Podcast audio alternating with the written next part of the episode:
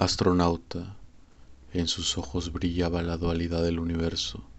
Jamás conocí un ser tan impredecible como ella. Muchos decían quererla, pero su deseo no se elevaba más allá del deseo de su cuerpo.